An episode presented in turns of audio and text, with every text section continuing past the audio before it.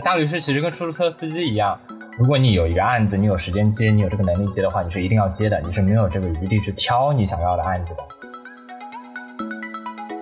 一个案件能不能赢，有很多不同的因素。其实案件本身的 facts 就会影响到它，一般不会是一个五五开的案件。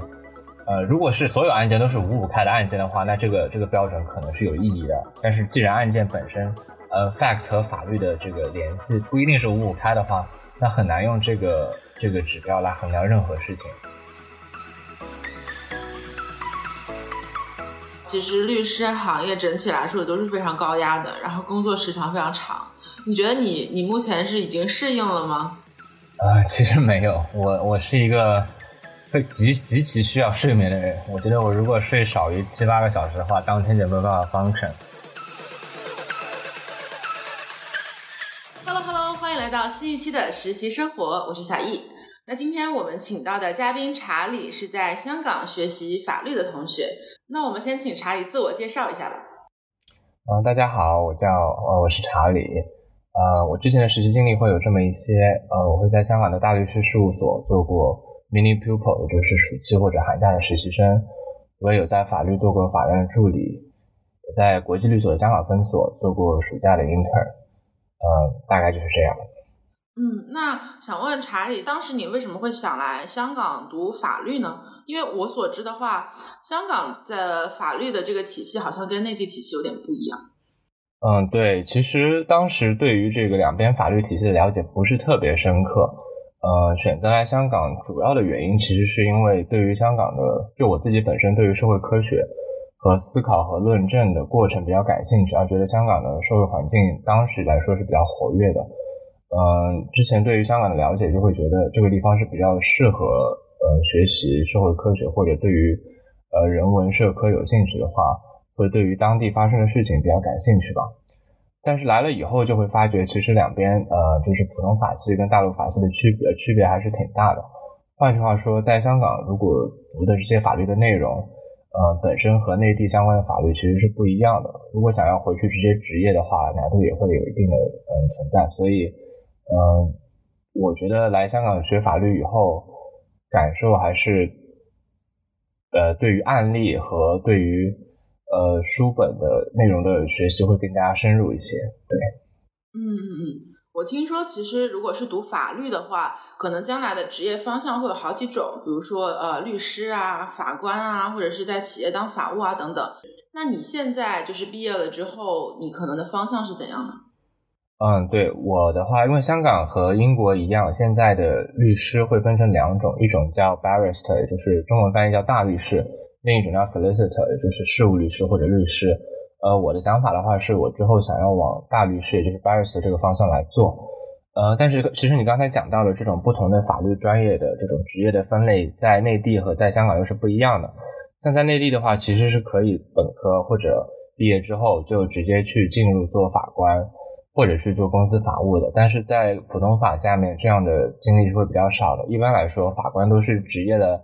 呃，一些年份的律师或者大律师，有了一定的经验以后才能做的。而公司法务一般也会需要在呃担任事务律师有一定的经验以后才会聘请，也就是说很难直接从呃本科毕业以后就直接去做公司的法务或者是呃法官，呃，所以大多数选择还是在这两者之间嘛，也就是事务律师和大律师。啊，明白了。那其实我不是非常了解，就是这个大律师跟事务律师有什么区别呢？以及跟我们就是在内地讲的这个律师有什么区别呢？嗯，对，呃，内地的话其实是不分这个大律师和事务律师，所有律师只有一种。但是呢，律师之间也会按照自己做的呃工种的不同，或者说职业领域的不同，分成不同的类型。也就是说，一个律师不可能一下子做所有的事情。但是在呃香港或者在英国的话，普通法系下面有一些呃司法管辖区会把这两种不同的律师给分开。那大律师的话，主要负责的就是上庭诉讼，在一些呃层级的法庭，只有大律师才有出庭权，能够代表客户在呃法官面前对案件进行呃维护和辩论。而呃事务律师的话，他可以做除了这个以外的其他所有事情。那相对来讲，事务律师跟客户的接触会多一些。事务律师直接代表的是客户的利益，而呃大大律师的话会处在和客户和法庭之间，他同时需要维护客户的利益，也同时对于法律本身呃的观点的辩论会更加明显一些。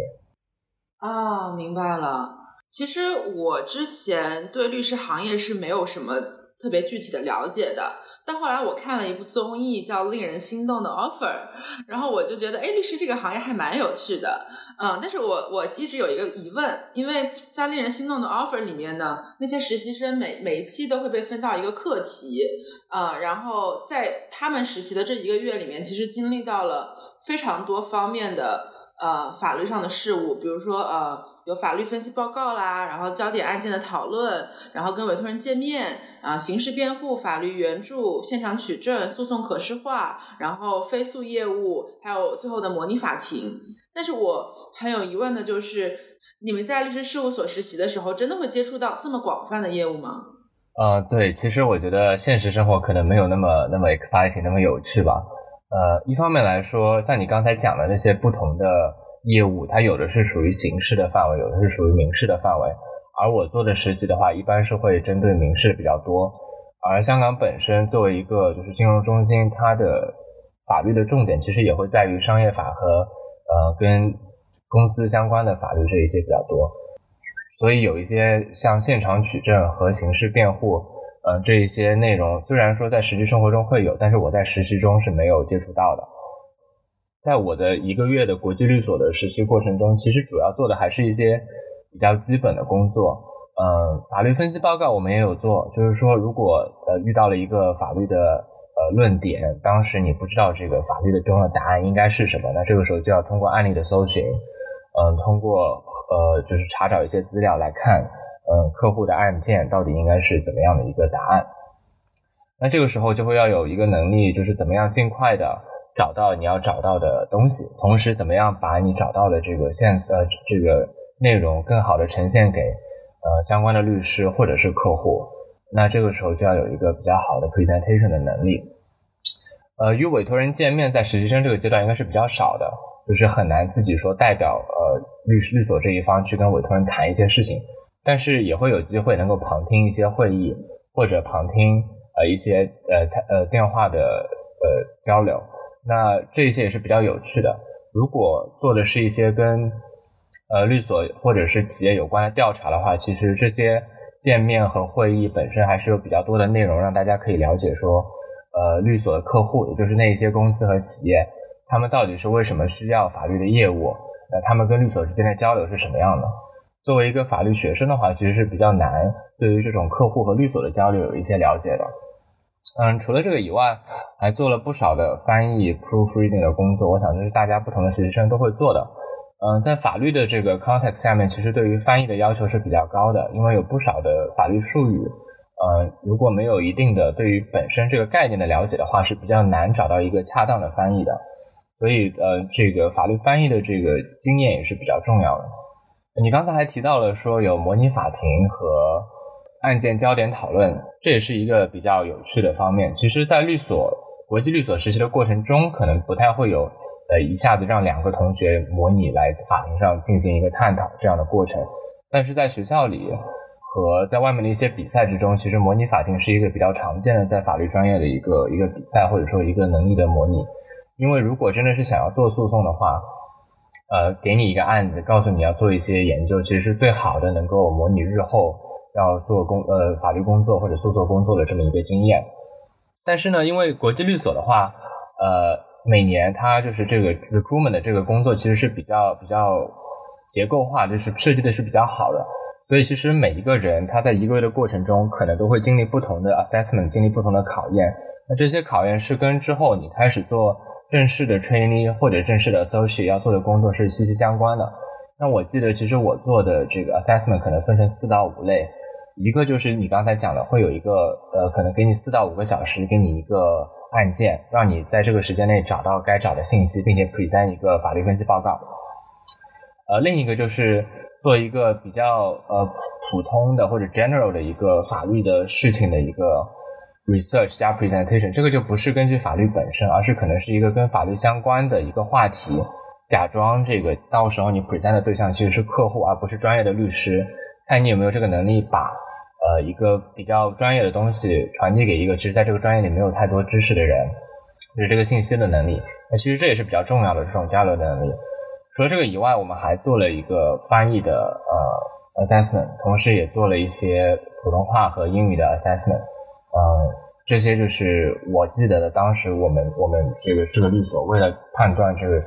实习生是不是有能力继续留下来的这个工作的这个流程。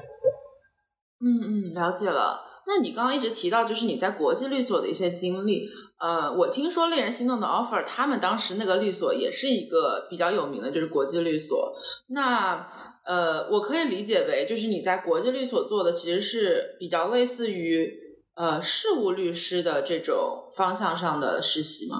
对对对，国际律所指的就是是是香在香港来讲，国际律所里的都是事务律师，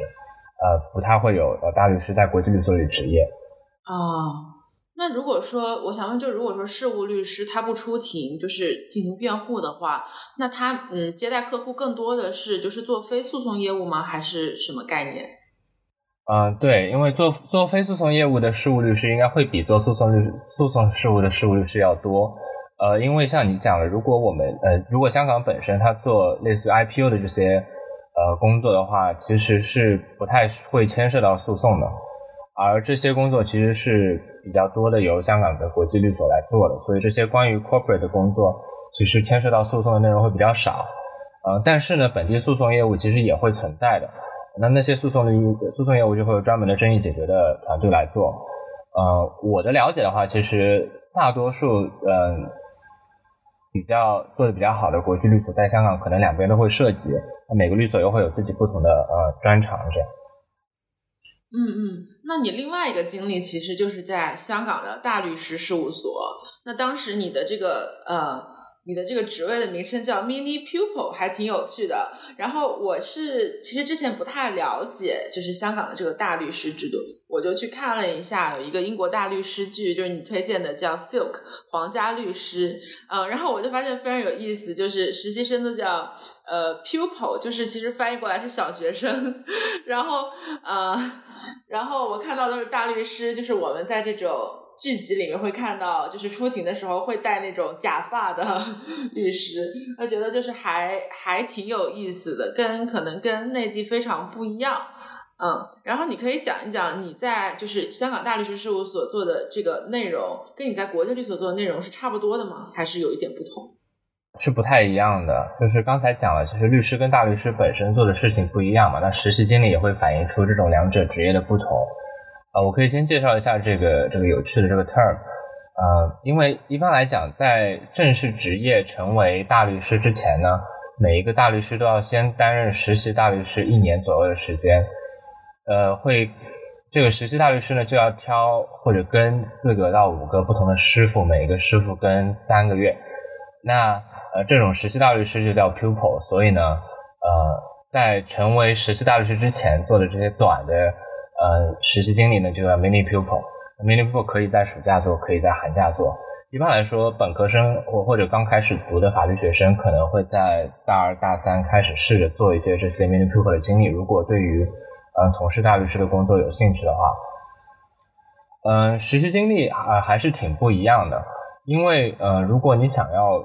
就是实习经历的话，在大律师事务所，其实做的就是你会有一个两到四个星期的时间，跟着一个大律师，那一个星期，那那那那一段时间就是跟着他做实习，他可能会有出庭的经历。如果他有出庭的经历，那个时候你就会看到在真实的案件中，大律师是怎么样对一个案件进行辩护的。嗯，虽然说香港的法庭平时是对公众开放的。但是呢，有一些案件的资料，如果你不是呃，就是跟随大律师的话，你是没有办法看到的嘛。所以你对这个案件呢，有一定的基础的了解之后，再去听这个案件的辩护，和只是坐在公众席听，又会有不一样的感受。那这个时候，你会知道大律师是怎么样利用他呃手中的案例和手中的文件来来向来来说服法官说他的案件的这个这个理论是正确的这么一个过程。所以就是跟大律师出庭，呃，是一个比较重要的经历。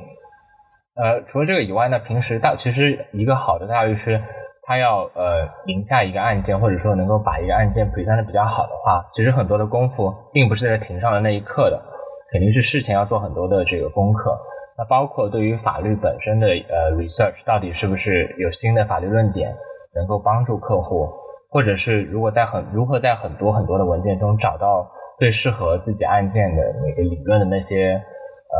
那些事件事实点，同时要去顾及对方的律师、对方的大律师提出的这个论点，我们要怎么样进行应对等等等等。那这一切的过程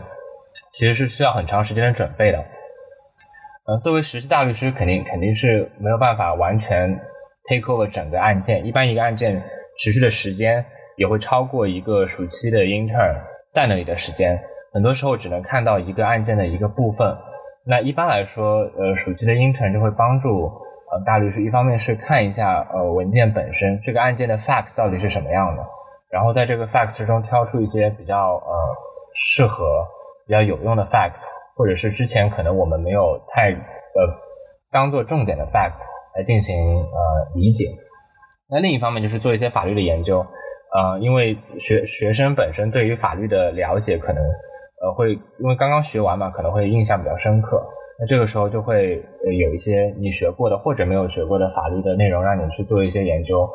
从呃案例本身或者说从一些呃 practitioners text 里面找到是不是有相关的答案。呃，然后看你自己有没有这个能力，把这个客户本身的案件找到相应的法律的理论来试着呃辩护这样。嗯，了解了。我听说你是很早就就决定了说你自己想做这个大律师是吗？对，呃，是比较早的。我觉得，嗯，有这个思考可能是刚开始来到香港就会有吧，因为其实之前是不太了解说两种。呃，这种不同的律师的差别是比较大的。嗯，之前对于律师行业的了解也是停留在你刚刚讲的这些呃剧集或者说综艺节目里面。那我自己从小看 TVB 看的比较多，所以对于两个律师行业的了解基本是来源于电视剧的，所以其实是与现实有一些距离的。嗯，但是进入法学院以后，就会看到说，其实可能大律师对于法律本身的呃内容，呃。会更加接近，因为能够呃比较多的时间对于法律本身进行进行 argue 的过程嘛。那这个我觉得自己对于法律本身还是有一定的兴趣的，所以呃大律师的这个工作能够让我更好的结合自己的兴趣做一些自己想做的事情嘛。而同时在实习的过程中又会觉得自己的一些能力和大律师需要的能力是相匹配的吧。一方面是自己做事情比较快，呃，阅读的，就是能够在一大段一大堆文件中找到该找的东西的这个能力比较强，呃，另一方面是我觉得大律师本身，因为你在在呃辩护一个案件的过程中，其实是需要对于案件的背后的客户的呃利益和他们做事情的原因有一定的理解的，那我觉得这个是对于 common sense 和共情有一定的要求的。呃，我觉得这方面又是和法律，就这这个大律师的这方面的能力和法律本身可能关系并不是特别大，更多的是对于这个社会本身的理解。嗯，我觉得这这方面的能力也是让我，呃，这方面的要求也是让我比较感兴趣的。我觉得这是一个比较有趣的职业。嗯，同时呢，嗯，大律师相对来说会比较独立吧，会多一些自己思考的空间。我觉得我还是比较比较喜欢，呃，能够一个人。比较多的时间去想一些问题的这个过程，所以最终，呃，我觉得大律师能够对于呃法律的改变有一些理想化的帮助吧。嗯，明白了。那你还是对法律这个方面还挺有理想的啊。那想问一下，就是说，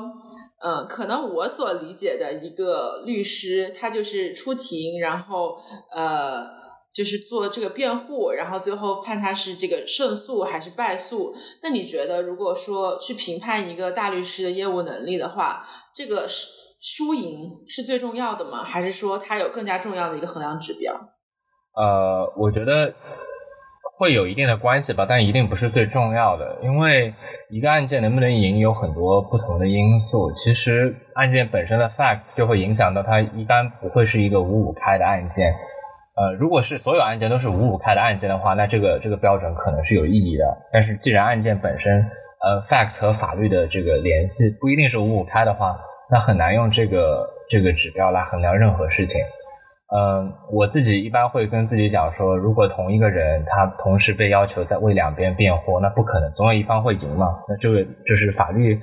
行业的这个本质，就是说明了不可能是单单看输赢率来判断一个人是好还是坏的。呃，但是大律师本身一定还是会有一些好坏，就是怎么说呢？会有会有区分嘛？我觉得一个人不同的时间段，他的能力也会不一样。那这个能力主要就在于怎么样怎么样能够找到客户的案件中，嗯，比较重要的 facts，呃，怎么样找到法律中是不是有相应的法律论点，然后把两者结合起来，同时又怎么样把自己想法中的法律的这个观点传递给，呃，对方的大律师，传递给法官，然后怎么样在法官有疑惑的时候，尽可能的理解他出他疑惑的这个点在哪里，然后尽快的。呃，用相关的理据去说服他说啊，其实你的这个疑惑，呃，我们是有办法解决的，我们最终能够达到一个比较好的，呃，policy 上或者说不同的呃不同的 interest 之间的一个平衡点，这样。对，那这些技能我觉得是比较重要的，呃，也会直接影响到一个案件的赢或者输，但是我觉得更重要的是技能本身，而不是这个结果吧。嗯嗯，了解了。那其实你刚刚说你自己的本身的能力也有一个，就是这种找到事实和法条的能力。嗯，那你在比如说在当这个实习大律师的过程当中，你自己会有那种比较有成就感的时刻吗？因为我在那个。那个英国大律师剧就是《Silk》里面看到，嗯，就是两个实习律师，他们就会进行一些调研，呃，然后找出他们觉得有意有意思的地方，哎，然后就告诉这个大律师说，哎，我发现了一些有趣的东西，给你看一下，哎，然后这个时候就会觉得，哇，这个这个实习律师好聪明呀！就你你会通过这种，比如说，啊，我发现了一个有意义的事实或者法条，然后会让你觉得。你这个这段实习很有成就感吗？还是说你的成就感是来源于其他的地方？呃，我觉得会有吧。就你刚才讲的那个例子，其实还是有发生过的。我觉得我现在能想到的比较有成就感的时间点，基本都是因为自己的研究想到了一个比较好的法律，找到了一个别人没有找到的 case，或者是想到了一个别人没有想到的理论。嗯，怎么样？就是通过一个新的法律观点来帮助客户，呃，达到他想达到的这个结果吧。嗯，其实会有，我记记得之前试过，就是找了几本不同的 textbook，然后找到了一个就别人可能没有找到的案例，或者是就是大规模的搜，可能一下子看了几十个、一百个案例，找到了一个完全符合呃客户需要的，就跟客户的发生的这个 facts 基本是一样的这个案例。那这个过程其实是需要时间的，嗯，但是呢，最终上庭的时候，如果呃，我跟的那个大律师他用了这个案件，我我讲的这个案例，或者用了这个我我我的这个理论的话，那其实是还是会比较有成就感的，就是知道自己其实是有这个能力，呃，如果之后真的要自己上庭的话，也能找到该找的东西。对，嗯，除了这个以外，呃，还有一些呃成就感的地方，可能是自己其实是比较能看到自己的成长的吧，呃，因为一份一份要交的这个 memo 也好，要写的这个。呃，argument 或者他们想要看的这个 draft 也好，呃，其实他们会给一些修改的意见嘛。如果你写完之后，呃，然后那这个时候你可以看到说自己的 presentation 和铺排上有哪些问题，改完以后再给他们看，或者自己在看的时候就会看到，其实不管是口头上还是书面上，呃，同一件事情有很多不同的这个呈现的方法，而怎么样更更简洁的、更有力的把自己的论点。传递给呃读者，传递给对方在听的人，呃，其实是一个比较重要的技能。我觉得在实习的过程中，这种技能的提升是相对比较可见的。那这个时候也会呃有一些成就感。嗯，了解了。刚刚你在说你在国际律所的时候，你们是其实有几个 assessment，就是测试，去评判你们是否能够留用，类似这样。然后如果是在大律师事务所的话。那他们呃如何去评判这个实习生能否有留用机会呢？因为我知道你现在是已经拿到了大律师事务所的留用，对吧？对，呃，不同的大律师事务所会有不太一样的呃 assessment 吧，呃，但是根据我的理解，一般无外乎是两种，一种就是呃书面的，一种是口头的。嗯，书面的话就是呃你会有一个案件的 facts。然后那你需要找到该找的这个法律条文，然后同时把法律条文和 facts 放在一起，嗯，写成一个书面的这个，呃，我们一般叫 skeleton argument，呃，就是书面的诉讼的这么一个文件。到时候如果在真实诉讼中是要上交给法庭的，那就是这是法庭第一眼看到的你的这个案件，你会怎么样 argue 的这么一个论点的呃 summary。呃，那其实嗯。我做的 assessment 的话，其实是既包括书面的，又包括口头的。呃，口头的话就是你要把呃会会有一些嗯大律师来假装是法官，然后进行一个模拟法庭的这么一个过程。口头的话就是这些大律师会在你你呈现自己的 argument 的过程中，嗯，时不时的问你一些问题，这些问题可能是你准备过的，可能是你没有准备过的，呃，然后看你怎么样当场的解决应对他们的这些问题。那，这个过程其实是比较 challenging 的。我记得对我来讲的话是，呃，有一个星期的时间，星期一拿到了那份案件，那星期五的时候就要交上书面的这一份东西，同时也要交，就是进行这个口头的这个模拟法庭的 exercise。而呃，这个过程还是比较比较比较刺激的，因为即使你想的再多，想的再好，其实也有可能他们会问一些你之前没有考虑过的你的案件中的呃漏洞也好，你就是一些新的问题也好，那。这个过程还是与大律师本身之后要做的事情还是比较接近的嘛。相比律师的这个律国际律所的这个 assessment，就会有挺大的区别。嗯，了解。刚刚你说有一个特别刺激的这个这个测试，是一个可能时间紧、任务重的一个一个测试。那我也是观察到，其实律师行业整体来说都是非常高压的，然后工作时长非常长。你觉得你你目前是已经适应了吗？啊，其实没有，我我是一个非极极其需要睡眠的人。我觉得我如果睡少于七八个小时的话，当天就没有办法 function。但是这个和呃律师行业可能不是太匹配吧。嗯，在实习的过程中还好，我觉得偶尔呃可能会需要熬个一两次夜吧。但大多数时间，我觉得因为自己对于睡眠的这个需要，我会逼自己做事情做得快一点。呃，有好有不好吧。做得快的时候，有可能会呃。Miss 掉一些要看到的呃事实也好，案件也好，嗯，但是我觉得可我其实也是自己比较担心，真的之后开始做了以后，呃，毕竟实习可能只是一个月两个月嘛，但是如果长时间的需要对时间进行调整的话，不知道会有怎么样的一个挑战，嗯，嗯，但是大对于大律师来讲，其实有一个好处，是因为大律师是每个人是独立职业的嘛，其实是没有一个所谓上班时间的这个要求的。你只要能够在该交文件、该交东西的 deadline 之前把东西交掉，那其实你当天的时间是怎么样安排是呃没有没有一定的要求的。也就是说，有的人会选喜欢白天做，有的人会喜欢晚上做，那这个是可以根据自己的呃作息来调整，这是一个比较好的我喜欢的地方。呃，我可以预见的是，我觉得我可能是一个比较喜欢早上做事情的人，可能会起的会早一些。呃，在会有电话和其他邮件打扰之前，先开始当天的工作。嗯，了解了。刚你讲就是大律师行业是在独立职业嘛？呃，那我们之前看到的那些呃，比如说国际律所，它是就是类似合伙人制。那你们这也是合伙人制吗？还是一个什么样的制度？对，呃，如果是国际律所的话，合伙人制的意义其实就是合伙人之间。他们的对于律所的收入的分配是按照是是是以合伙人的方式来分配的嘛？就大家都是呃律所的主人，所以就可以根据这个主人的身份来分配这个呃他们的收入。而律师下面的这些律师并非是合伙人的律师，其实是按照呃工资来拿收入的嘛。所以就是他们就是律所的员工。而大律师事务所的话不太一样。每一个大律师其实是个人职业的，那其实是没有工资之说的。如果你有按是按照案件本身每一个案件每一个法律意见来来这样呃获得收入的，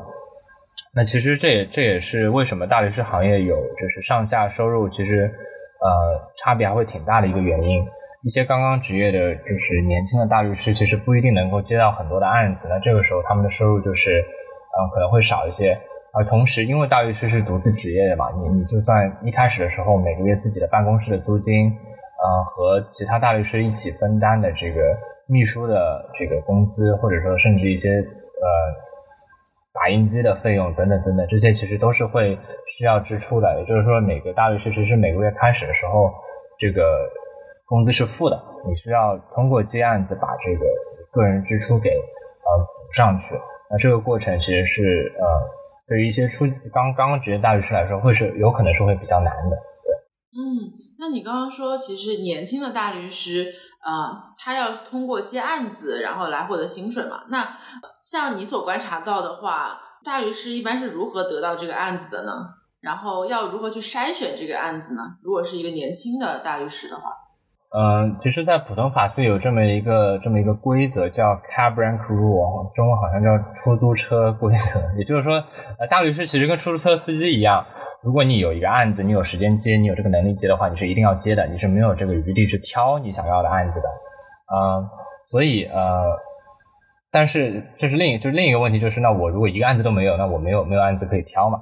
就是最开始的呃，年轻大律师的案件是怎么来的？嗯，这个其实是一个比较比较复杂的课题。其实，在在普通法系下面，大律师的呃这个上庭的诉讼案件是由律师来进行委聘的。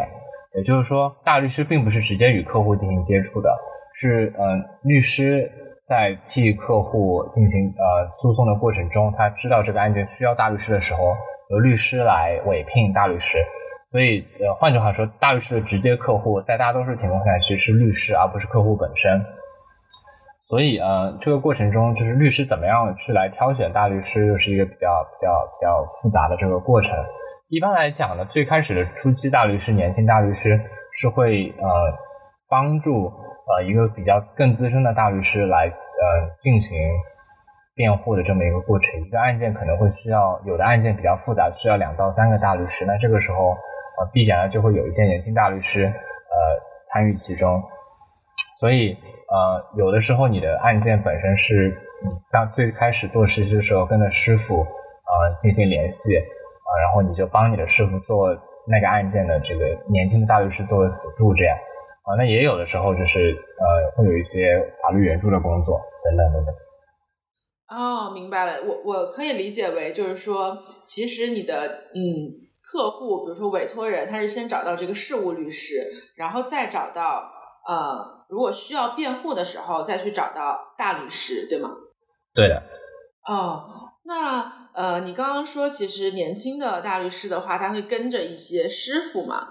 那会不会就是说，在律师这个行业里面，就是你跟哪个师傅是很重要的一件事情？就是说，他可以帮你建立一些人脉啊、网络啊等等，然后最后你对他也要有一定的这个忠诚度呢？呃，在大律师行业的话，其实一开始的师傅还是比较重要的，因为。呃，你最开始的时候并不太了解这个行业是怎么运作的嘛，所以你的那一年的 pupil 的时间，实习大律师的时间，嗯，对对开对于最开始的职业来讲是是极其重要的，嗯，但是忠诚度的话，其实这是一个比较抽象的概念。我们在电视剧里可能会看到一些比较比较戏剧化的场景，他经常需要抉择是选择自己的家庭，还是选择帮助呃这个。师傅打一些案子，还是做一些什么更难的人生抉择？但现实生活中没有没有那么戏剧化吧？我觉得，呃，不管是实习大律师还是大律师，专业度本身是比较重要的。而，呃，专业专业的这个职业道德这一些本身就已经决定了很多事情。我觉得，嗯，我不知道你讲的忠诚度有没有一些具体的例子？我现在其实不太理解这个忠诚度，嗯，具体指的是什么？没有，可能是我看那些剧，然后都特别讲究 loyalty 什么的。就是比如说，比如说刚刚在那个英国大律师剧里面，就是有一个有一个律师，相当于是被整了吧，就有点办公室政治那种感觉。就是就他到底要不要跳槽了这件事情，然后掀起了一定的风波，然后最后导致他的呃名誉有一些受损。我理解是这样，对。然后我之前看那个一个美国的律师剧里面也是，就是嗯。呃，因为他们合伙人制也是相当于那个，就是合伙人的这个律师可能会去带一些小的小的律师这样子。那呃，如果说嗯，一个师傅相当于把你带起来了，然后最后我不知道他们之间可能就会有那么一种竞争关系，然后可能就会生出一些 办公室政治的东西。所以我也觉得这个还挺呃，但可能这个更多是办公室政治吧，就是跟跟法律之间关系可能不是特别大。对，我觉得现实生活中呃没有那么戏剧化，就呃，如果你如果你讲的这个忠诚度是呃年轻大律师和师傅之间的竞争的话，我觉得现实生活中可能性是比较小的。一般来讲，两两两者之间的年资会差至少五到七年。所以要在这个过程中直接超过师傅，突然第一年就呃出类拔萃，这个这个很难很难，不太不太发生的现实生活中，因为大律师还是一个比较看重年资的这么一个职业，呃，我也想不到什么别的有考验 忠诚度的这个这个事例，但是现实生活中，我觉得呃两者的关系还是相对会比较友好的吧。那友好的关系其实对于师傅和 pupil 本身都是比较重要的，毕竟啊。比较长的一段时间，你每天都会见到这个人，可能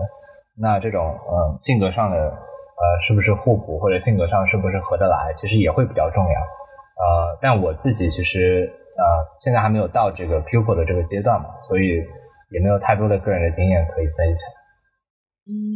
我感觉整一个律师行业就还是那种比较按资排辈的，我感觉律师行业是。可能比其他行业更加清晰明了的，你到了哪个时间点，然后你过了哪一个考试，你就才有资格去去升到哪一步。你会觉得律师行业是一个比较按部就班的行业吗？还是说你感觉还是一个充满挑战的，还是有一些呃未知性的行业？呃，我我我觉得比起其他的行业来讲，可能会有这个印象是律师行业相对更按部就班一些。呃，我觉得我自己的感受是有部分是正确的吧。呃，一方面从学生来看，其实我觉得法律学生要去就是怎么样找到一个好的工作，找到一个所谓的好的工作，嗯，其实是比别的行业要更简单的。他们更就是律所和大律师事务所对于成绩的看重会明显的比别的行业要重，我觉得。所以其实说理论上你想要就是玩好这个游戏的话，其实除了成绩以外要做的事情是比较少的。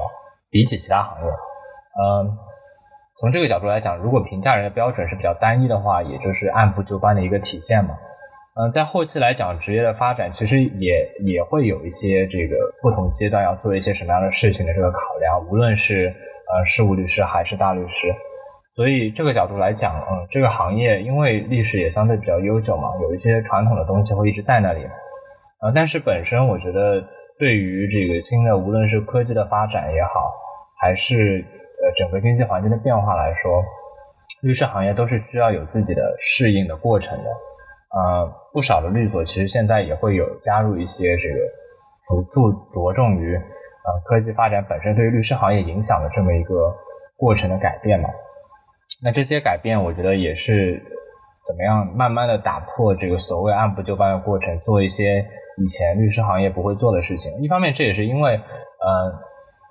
有一些其他呃行业的呃这个巨头也试着想要往律师行业进行靠近嘛，像我们知道，其实四大有的时候呃现在也有往律师呃律所发展的这个这个趋势，想要 take over 一些这个这个律师行业要做的事情。那这些大的国际律所也会要去应对这样结构上的挑战嘛，所以我觉得。呃，长期来看，其实是有可能律师本身会发生比较大的变化，律师做的事情会发生比较大的变化。呃，可能扯开有点远，其实法律科技行业这几年在欧美的发展也是比较迅速的，香港可能我们看到的会少一些。呃，那就是会谈论的比较多的话题是律师做的事情是能不能被科技替代的？如果可以的话，那我们是不是很快就会不需要律师了？我自己的看法就是。呃，还是会需要一个比较长的时间来看到底具体发展出来的科技的工具是什么。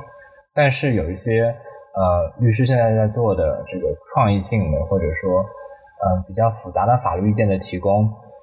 其实本身可能是和机器或者人工智能做的事情呃会有一定的差距的。那这些不可替代的技能的话，呃，其实可能就是你所讲的按部就班，我们律师行业要保留的这个。这些内容和工作嘛，嗯，了解了。我感觉整一个律师行业就是还是跟其他行业就非常的不一样，可能因为这是一个非常专精的职业吧，所以就，然后我 我今天也是为了这个